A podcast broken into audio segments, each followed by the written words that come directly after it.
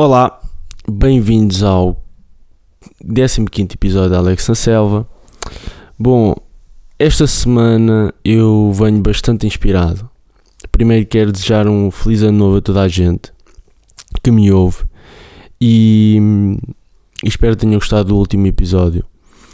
Bom, esta semana eu, eu tirei, tive basicamente férias, mas aquelas férias para viajar e toda a gente sabe que eu neste momento estou em Angola e, e sempre viajei para cá e conheço uma grande parte de Angola. Um, e eu desta vez fiz uma viagem que é normal fazer, que eu já fiz, mas agora de outra maneira.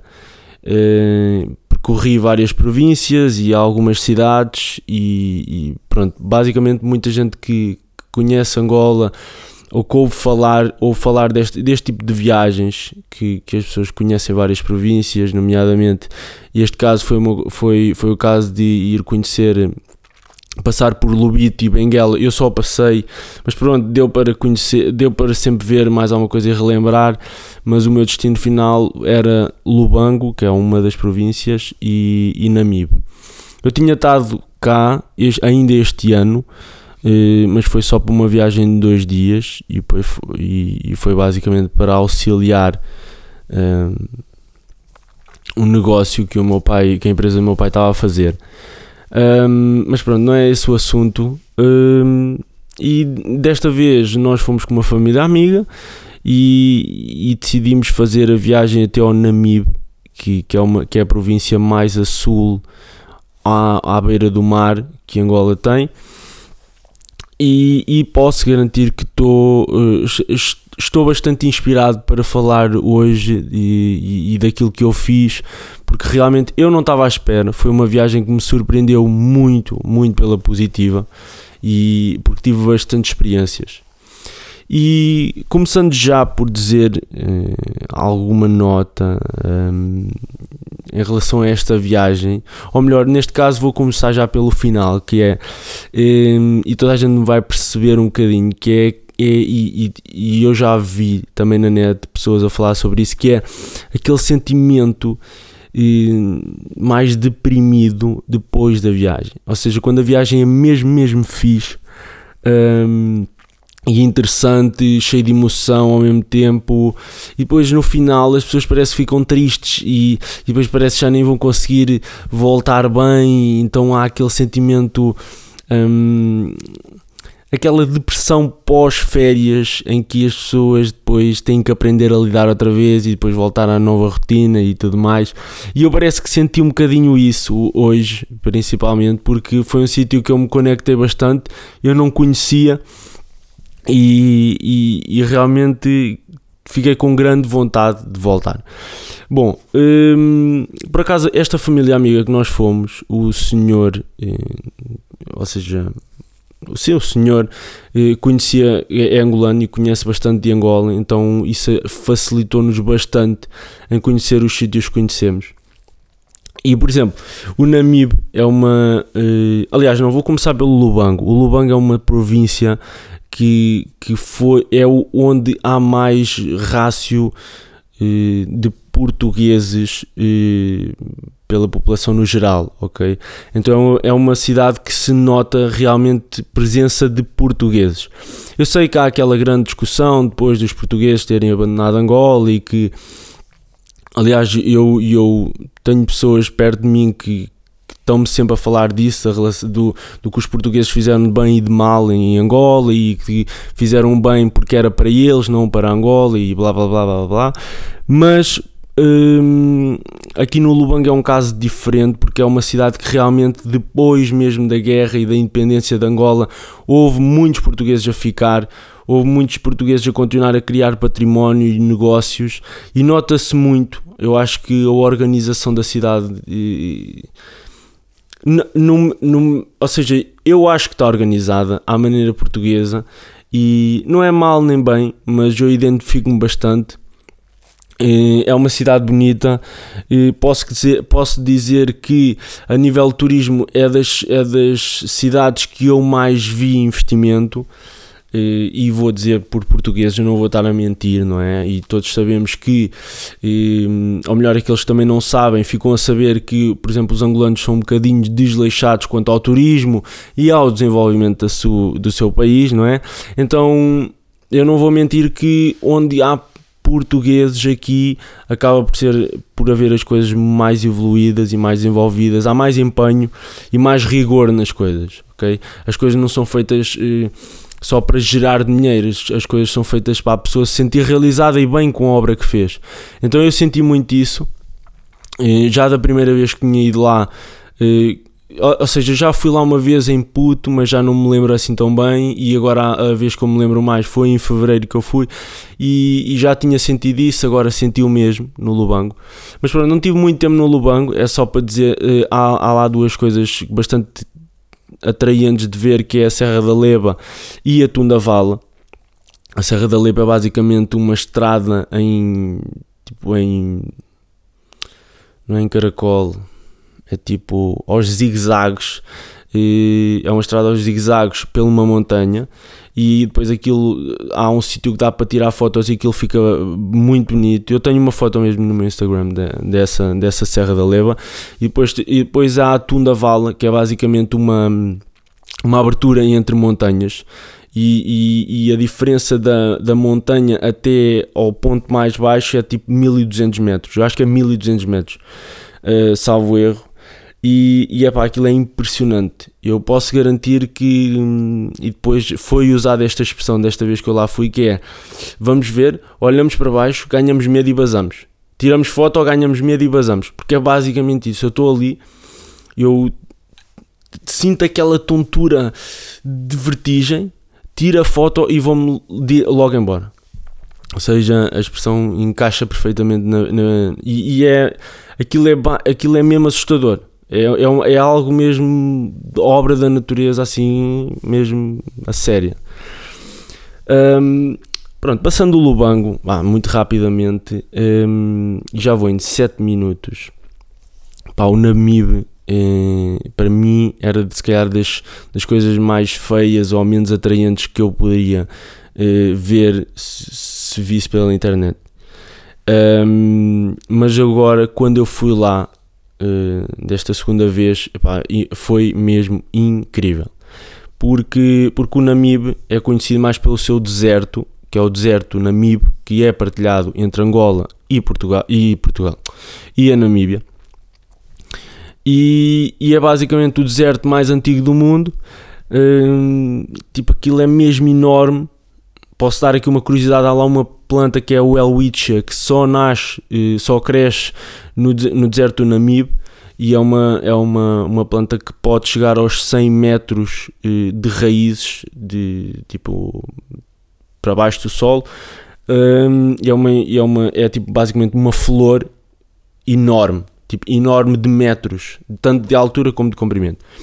Pronto, e basicamente quando, nós, quando, quando eu cheguei ao Namibe, nós estávamos a almoçar e assim, em família, um, e estavam-nos sempre a dizer: olha, vocês vão para um sítio sem rede, sem, sem, sem basicamente sem nada. Não, não podem contactar, não tem net, não tem nada, é mesmo para descontrair, para descansar.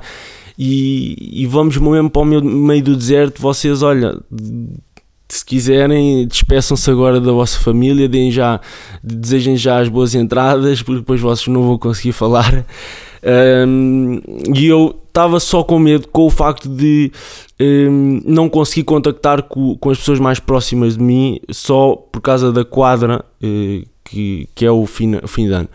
Mas, mas de, de resto não estava preocupado porque acho que uh, consigo uh, estar longe do telefone e das redes sociais bastante bem.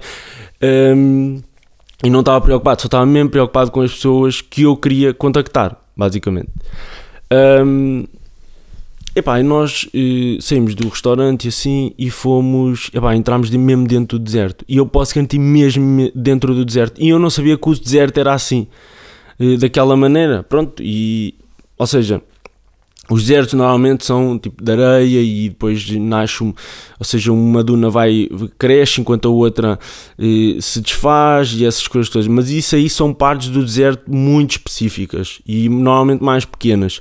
Normalmente o deserto é mesmo é pedra e, e, e areia, pronto, em algumas partes, não é? E, e pronto, deserto quer mesmo dizer deserto, não é? Simples. Complicação à volta da palavra deserto. Não, mas nós entramos lá e demorámos cerca de uma hora ou uma hora e meia sempre a andar pelo deserto e eu com medo porque eu não sabia para o sítio onde eu ia. Onde... Com medo não, mas com alguma curiosidade barra uh, receio, não é? Porque eu não fazia a mínima ideia e tudo aquilo que me tinham dito antes era, era que aquilo era tipo acampamento então nós demorámos para aí uma hora e meia com, com um caminho tipo de areia completamente difícil mesmo de andar um, e de conduzir, não é? Um, até chegar a um sítio que quando eu encontrei tipo, estava mesmo no meio do deserto, lá definitivamente que não havia luz elétrica, não havia água, não, havia, não há nada, aquilo era só ao lado do mar e era tipo um estilo de. Opá, as pessoas usam. cá usam muito para, para aquilo que nós chamamos tipo resort, é lodge. E, mas aquilo não é bem um resort, aquilo não é um resort com piscina e quarto e não sei o que, não é bem assim. Aquilo era mesmo, mesmo escondido no deserto. Depois a arquitetura dos, dos bungalows, barra, casinhas, e escondia-se muito no, no deserto. Então eu só conseguia ver aquilo uh, quando cheguei ao pé, da, ao pé do mar e depois a, a uma certa distância para aí de 500 metros eu conseguia avistar algumas casinhas pequenas e eu não fazia a mínima ideia de como seria, pronto, quando eu vi aquilo, ok, é ali que nós vamos ficar. Um, eu também tenho alguma versatilidade e, e consigo me adaptar bem a estes ambientes porque sempre fui escoteiro, acho que também já o tinha dito. Então para mim é super fácil eu, eu dormir em qualquer lado ou, ou adaptar-me a que condições forem, por isso para mim não era problema. Mas quando chegámos lá, eu percebi que, que era uma coisa que até estava bem feita. Aliás, deu-me bastante curiosidade porque eu conheço muitos dos investimentos que são feitos em Angola e muitos dos investimentos que são feitos em Angola são um bocadinho desleixados, não têm aquele rigor, não têm.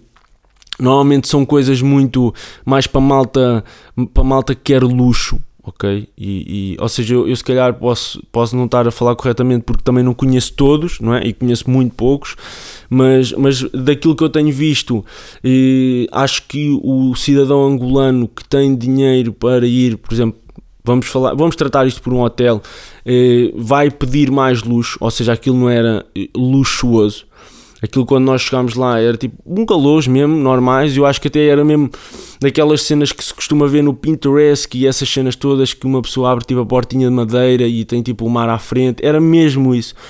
E, e então basicamente nós estávamos na costa, no mar, tínhamos vários bengalôs assim, tipo dispersos, nada bem organizados, aquilo era assim, tipo, parecia muito à toa. A malta lá, tipo, tinha os carros assim velhos e não sei o quê para ir à pesca. E, e depois havia pronto, uma cabana maior que era onde as pessoas faziam as suas refeições e tudo mais. E nós juntávamos-nos lá todos. Então, basicamente, aquilo que nós pagávamos, como é que funcionava? Nós pagávamos eh, por dia, então nós tínhamos sempre as refeições todas, o pequeno almoço, o almoço e o jantar, porque tinha que ser, não tinha mais sítio para onde jantar, não, não havia mais nada, okay? não, nada, nada, só havia deserto para trás, deserto mesmo, tipo montanhas, pedras e, e areia e mais nada, e à frente mar, não, nada mais e pronto, havia, havia lá os bengalôs. Um, pá, nós tínhamos bar aberto, ou seja, podíamos estar sempre a beber cerveja, podíamos estar sempre a comer também, havia, estava tudo muito, estava tudo bem feito, ok? Nós, eu por acaso gostei bastante, mesmo do atendimento e gostei, e gostei da parte da comida, porque era muito à, muito à base de, de peixes apanhados mesmo à frente do mar, mesmo à frente de nós, ou seja, no mar Uh, e estava tudo muito bem cozinhado, eu gostei. Pá, a parte dos quartos, aquilo era tão free, ok? Aquilo era tipo liberdade máxima que nós não tínhamos chaves do quarto. O quarto estava todo o dia aberto e, e aquilo espantou-me porque quem conhece Angola sabe que isso não existe cá. Ou seja, um, um, um género de um tipo de um hotel sem chave no, no quarto e depois aqui há um, um bocado de criminalidade e as pessoas têm muita tendência para o roubo e essas co coisas todas. Não muito grande, ok, mas há. E, e, normalmente não se confia muito nas pessoas, então aqui os quartos estavam abertos, não havia chave e estava tudo tipo, na boa, ou seja, aquilo era mesmo para, para, para, para descontrair e para descansar.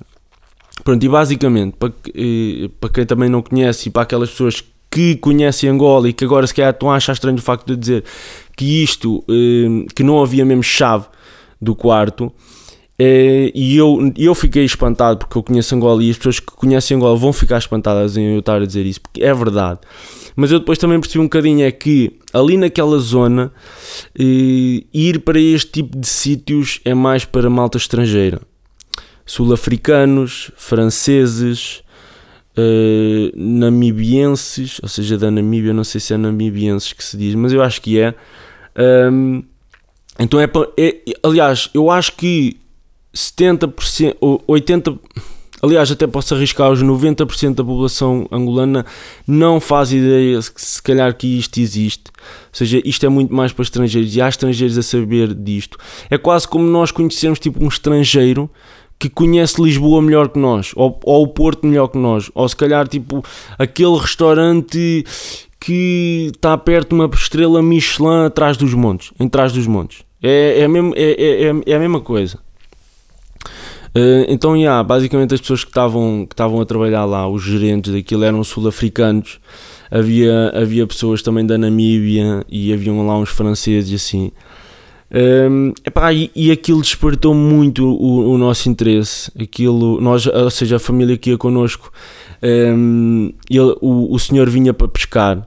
Ele, ele gosta de pescar e aquilo normalmente é, é tipo um género de um destino de turismo pescatório, ou seja, para as pessoas irem pescar. Então nós fomos pescar e foi, foi altamente, porque eu nunca tinha pescado na minha vida. Um, e foi uma foi, foi, foi tipo experiência atrás de experiência, ok? Só o, o, o facto de já, já, tá, já ir ao deserto, estar a morar ou, ou passar uns dias no deserto, em frente ao mar, depois pescar e, e depois até conhecer aquelas pessoas que eu não fazia ideia que Angola tinha. E, e pronto, pessoas viajadas também, de certa forma, que que, que, gostavam muito de Angola, se calhar tanto como eu, e, e queriam estar lá e ao mesmo tempo revoltavam-se com as questões sociais e económicas do país. Então uh, todo aquele encontro foi, foi, foi bem, foi interessante. Uh, mas, por exemplo, uma das coisas que se calhar um grande ponto, ponto forte em relação a isso. Um,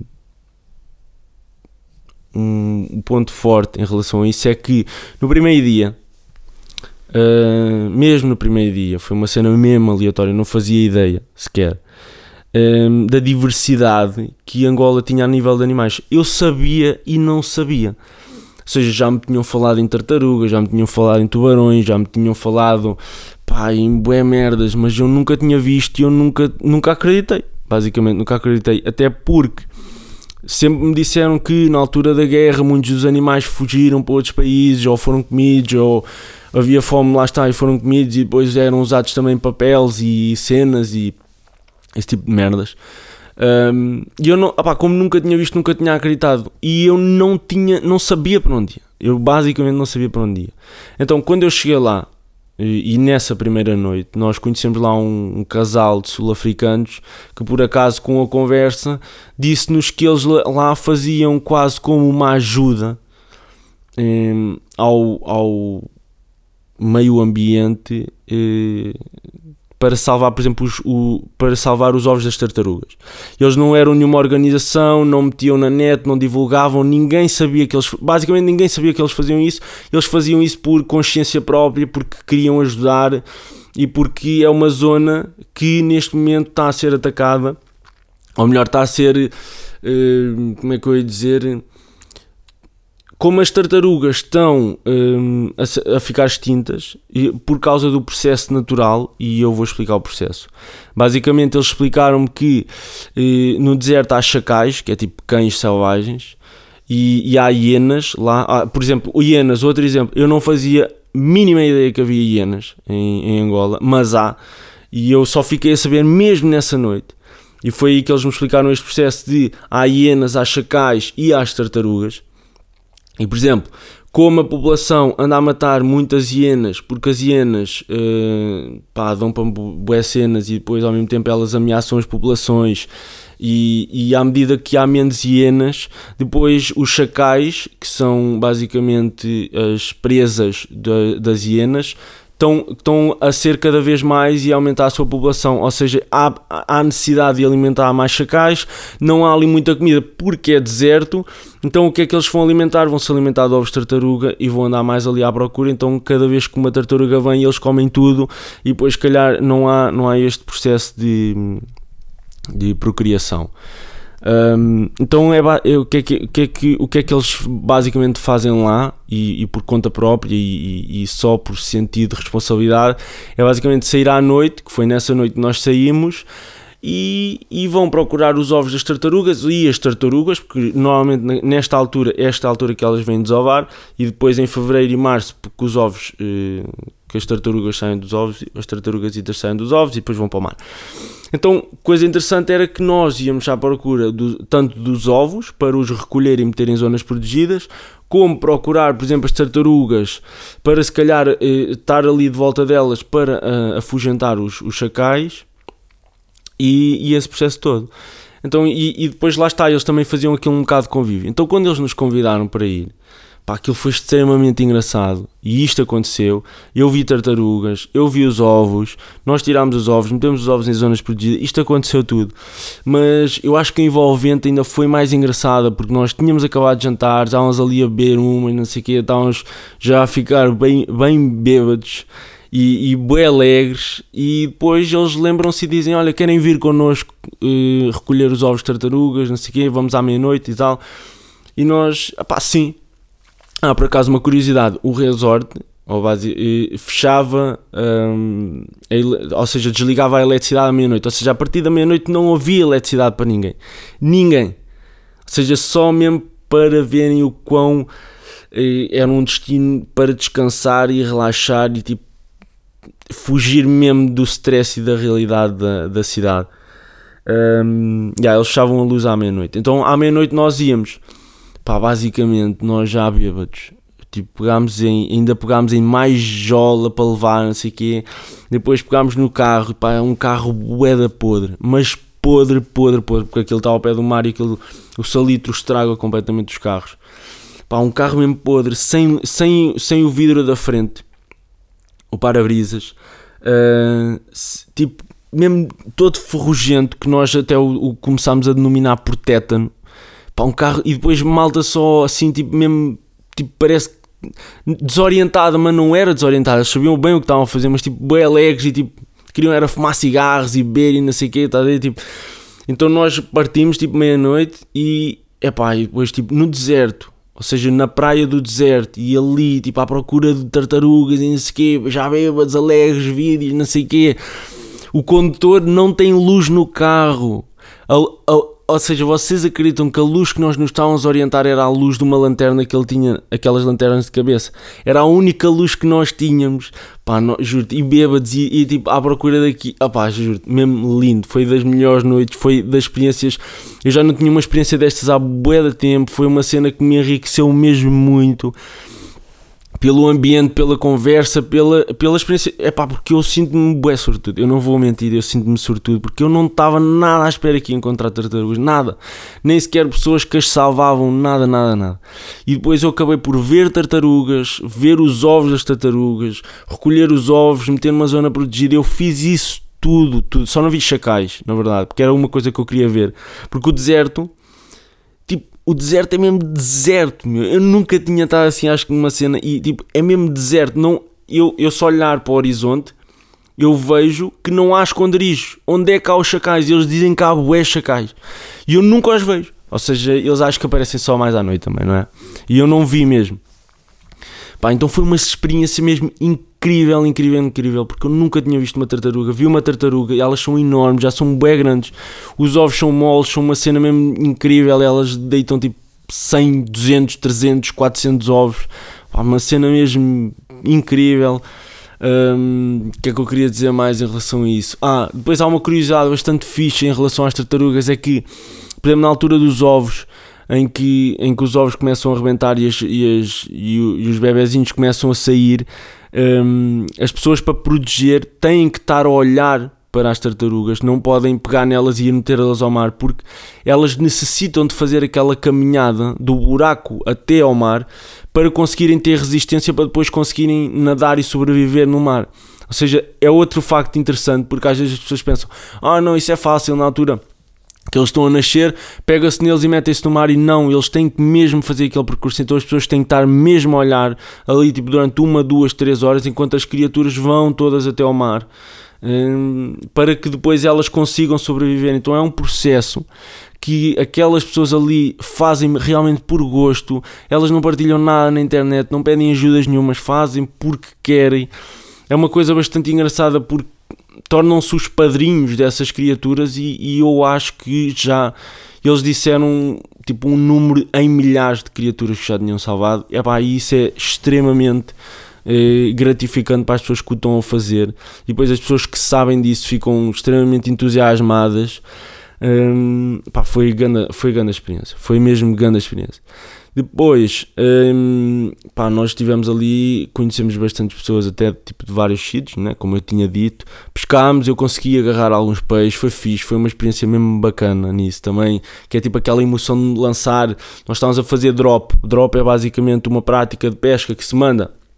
Manda ao isco, basicamente. Aquilo nem tem isco, aquilo é, só se manda ao anzol, sem isco e, e, depois é sempre mal se manda, começa-se logo a puxar para ver se, alguém, se algum dos peixes agarra. Então é basicamente só essa técnica: é mandar, puxar, mandar, puxar, mandar, puxar e ver se apanha. Ou seja, nós não tivemos assim tanta sorte, não apanhámos assim tanto peixe. Por acaso apanhámos, todos apanhámos algum, algum peixe. Foi fixe, porque depois, pronto, aquilo que apanhávamos, cozinhávamos. Eh, pá, cenas mesmo, e eu escrevo, tipo, escrevi uma cena no Twitter e estava mesmo a fazer sentido uh, naquilo que eu estava a ver, que é, há coisas realmente não se podem explicar. E eu, por muito que tente ser descritivo, tente falar com, com uh, o máximo possível de pormenores, há coisas que não se podem explicar.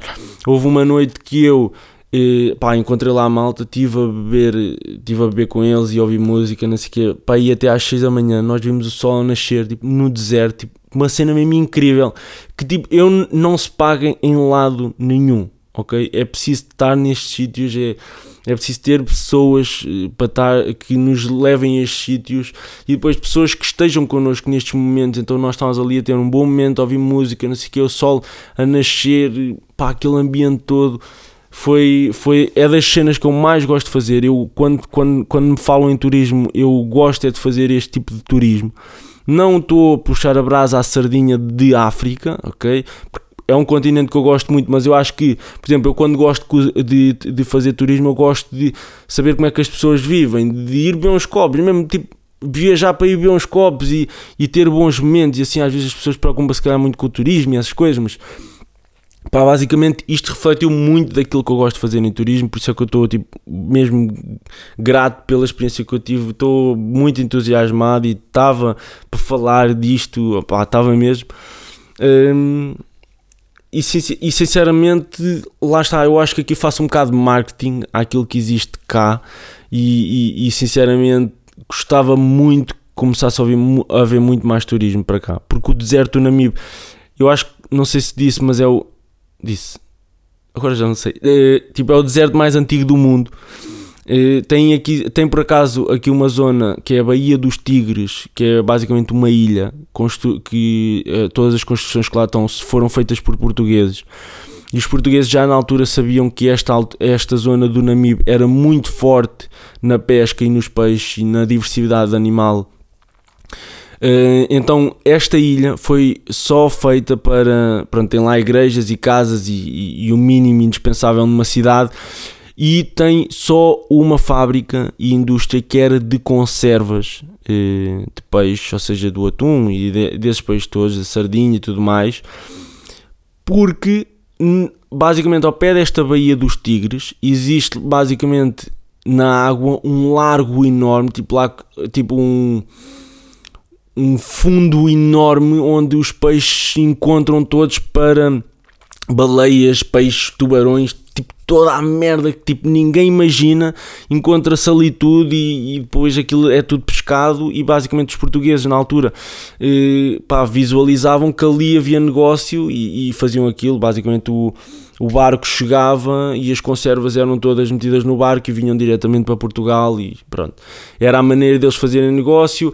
Muita pena minha e eu não vou estar aqui a entrar em discussões daquilo que poderia ter, feito, ter sido feito ou não, mas sinceramente acho que é uma pena hoje, os, por exemplo, os angolanos não aproveitarem isso, porque continua a ser uma das riquezas naturais eh, que Angola continua a ter e só não a está a explorar. E os portugueses souberam explorar e Angola não está a saber explorar e se calhar conseguia alimentar mais o seu povo e tudo mais, e é, isso é outra discussão. Pá, mas para dizer que é um sítio extremamente rico em coisas para fazer, em coisas para conhecer, e muitas vezes nós achamos que as cenas para conhecer são tipo museus e, e cultura de outros países e às vezes são coisas muito simples como ir dar uma volta ao deserto e ver tipo pedras empilhadas enormes e, e canyons tipo, enormes mesmo, cenas ridículas e plantas que tipo só crescem ali, estás a ver? Tipo, animais que só há ali, experiências que tipo, não se pagam mesmo, não se paga uma entrada no museu. Um, eu acho que, aliás, em relação ao turismo da África, acaba por ser muito assim. Ou seja, eles já não precisam de criar, de criar estas infraestruturas e este conteúdo cultural que as cidades europeias têm, porque eles têm tudo na natureza. Tipo, um bocadinho pesquisado e desenvolvido, há de tudo e há de tudo para fazer tudo mesmo. E é incrível, eu não vi 50% daquilo que há no deserto do Namib. Há cenas muito melhores ainda. Acho, acho que há uma zona ali com oásis, cenas mesmo incríveis. E eu só tenho pena de, das viagens serem caras, mas pronto, tem que ser, não é? pronto, é uma viagem até bastante longa, mas, mas se calhar tipo, a dificuldade se calhar em entrar em Angola não, poderia, é, se calhar é, é desnecessária, ou seja, poderiam facilitar um bocadinho mais para as pessoas virem mais fazer, fazer mais turismo em Angola. Pá, porque realmente foi uma viagem que me inspirou muito e eu, sinceramente, nem estive muito preocupado com o ano novo. Acho que não foi nada assim por aí além. Ou seja, o sítio onde estava era muito mais importante. Aquilo que eu te fiz foi muito mais importante.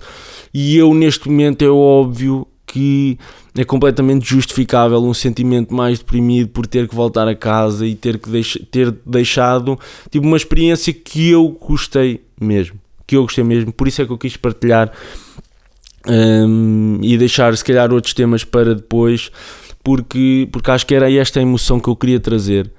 Um, e sinceramente sinto-me cada vez, cada vez que eu conheço mais, sinto-me mais apaixonado por este país e ao mesmo tempo revoltado, mas isso é outra conversa.